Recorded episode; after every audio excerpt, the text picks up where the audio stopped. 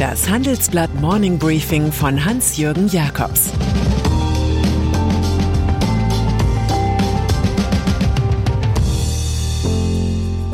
Guten Morgen allerseits. Heute ist Freitag, der 30. April, und das sind heute unsere Themen. Die Stunden der Verfassungsrichter, ein Revolutionär namens Dies und Putschfantasien in Frankreich. Erfolg der Klimaschützer. Ist die Bundesregierung eine Art Rosttäuscher, die viel ankündigt, aber wenig hält? Beim Thema Klimaschutz hat das Bundesverfassungsgericht diesen Eindruck gewonnen und nun spektakulär geurteilt, das Klimaschutzgesetz von 2019 sei teilweise mit den Grundrechten unvereinbar. Die ergriffenen Regelungen verschöben die Emissionsentlastung auf die Zeit nach 2030. So seien die Pariser Klimaziele nicht zu erreichen. Das Verdikt hat so auch den latenten Koalitionskonflikt zwischen Union und SPD neu angeheizt. Geklagt hatten etliche junge Menschen zwischen 15 und 32, darunter Klimaaktivistin Luisa Neubauer. Die Regierung muss nun die Reduktionsziele näher regeln. Corona-Inzidenz. Der richterliche Klimarüffel dürfte in den nächsten Tagen viel Beachtung finden, zumal die nächste wichtige Entscheidung bereits ansteht, über die vielen Klagen gegen die jüngst beschlossene Bundesnotbremse mit eingebauter Ausgangssperre. Zum Zeitpunkt der Gesetzgebung war bereits klar, dass die Corona-Probleme aufgrund höherer Impfraten kleiner werden. Inzwischen rechnet die Physikerin Viola Priesemann sogar schon bald mit einer Inzidenz von deutlich unter 50. Viele wissen aber noch, dass das Robert Koch Institut zuletzt mit einer Inzidenz von mehr als 300 zwei Wochen nach Ostern rechnete. So verbreitet man Angst und härtere Maßnahmen. Brandbrief von rechts. Harsche Töne kommen aus Frankreich. Dort haben mehr als 20 einstige Generäle einen Brandbrief in einer ultrarechten Zeitschrift veröffentlicht. Die Republik stehe vor dem Zerfall, so der Tenor, schuld seien Islamismus und Horden in der Banlieue. Es dürfe nicht länger gezögert werden, sonst werde der Bürgerkrieg dem wachsenden Chaos ein Ende bereiten und die Zahl der Toten in die Tausende gehen. Die kaum verhohlenen Putschfantasien alarmieren das Land, auch weil sich die rechtsextreme Politikerin Marine Le Pen den Militärs als Helferin andient. Ex-Justizministerin Rachida Dati findet ebenfalls die Generäle beschrieben nun mal die Realität. Und was kommt von Staatspräsident Emmanuel Macron, dem Oberbefehlshaber der Armee, dies ist mit einem Filmtitel von Ingmar Bergmann schnell beantwortet. Das Schweigen. Revolution bei VW.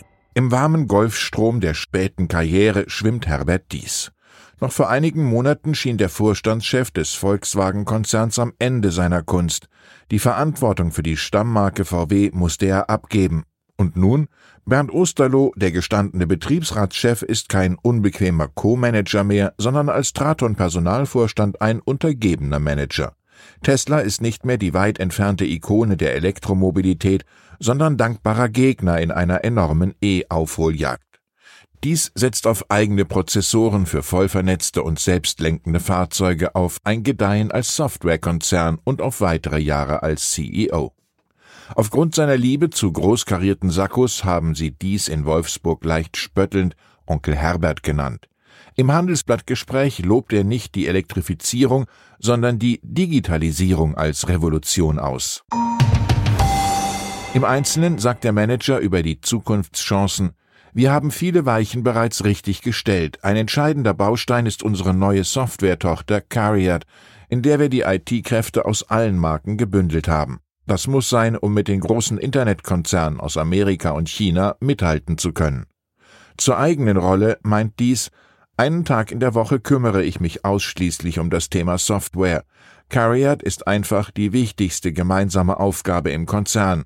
Das muss man auch daran sehen, dass der CEO sich einbringt und bei der Menge an Arbeit ist Platz für eine IT-Vorständin. Und über selbstfahrende Autos sagt er, ich erwarte, dass im Jahr 2035 etwa 40 Prozent aller Autos autonom fahren können. Nach einem anstrengenden Arbeitstag können Sie sich ins Auto setzen und nach Hause oder an Ihren Urlaubsort kommen. In dieser Zeit können die Menschen schlafen, kommunizieren oder einfach fernsehen. Die Utopien aus Wolfsburg lenken ein wenig den Blick von Problemen im Kerngeschäft weg. Ohne das China-Geschäft und Porsche sehe die Bilanz weit weniger gut aus. Ein Topmanager schiebt das auch auf den CEO, der nämlich packe viele Themen an und kümmere sich dann nicht mehr darum. Noch einmal Herbert Dies. Er befindet sich als Zweiter auf dem Treppchen der Medaillengewinner bei einem Pay-for-Performance-Check, den wir zusammen mit der Uni Göttingen erstellt haben. Unter seiner Führung arbeitete sich VW immerhin von Rang 23 nach vorn. Spitzenreiter bei diesem Leistungsmessen ist Allianz-Chef Oliver Bäte. Schon sieht dessen Aufsichtsrat eine Unterbezahlung beim ersten leitenden Angestellten und Ex-McKinsey-Mann, der sein Geld offenbar wert ist. Nach absoluten Zahlen führt die Riege der DAX-Topverdiener übrigens Linde-Chef Steve Angel an, vor Kochboxenverteiler Niklas Östberg von Delivery Hero. Der Kommentar kommt von Hegel. Wer etwas Großes will, der muss sich zu beschränken wissen. Wer dagegen alles will, der will in der Tat nichts und bringt es zu nichts. Mein Kulturtipp zum Wochenende. Wie du erfolgreich wirst, ohne die Gefühle von Männern zu verletzen, von Sarah Cooper. Die Autorin war UX-Designerin bei Google und Yahoo und arbeitet heute als Comedian. Die mehr oder minder versteckten sexistischen Anwandlungen im Silicon Valley, dieser Mix aus Doppelmoral und Doppelstandards, ließen sich allem Anschein nach nur mit einer Überdosis Humor verkraften. Heiterkeit entlastet das Herz, wusste schon Hippokrates.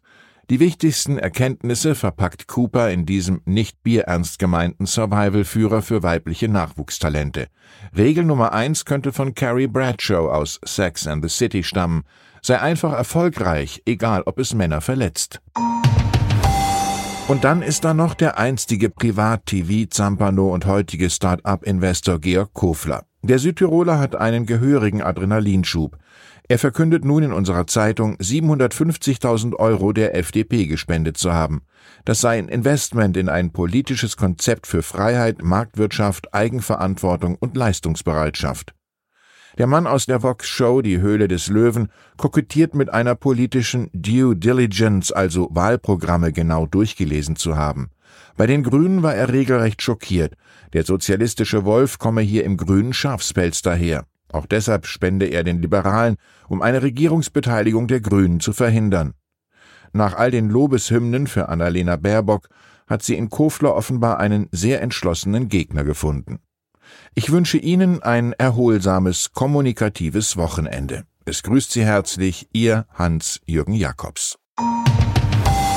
Das war das Handelsblatt Morning Briefing von Hans-Jürgen Jakobs, gesprochen von Peter Hofmann.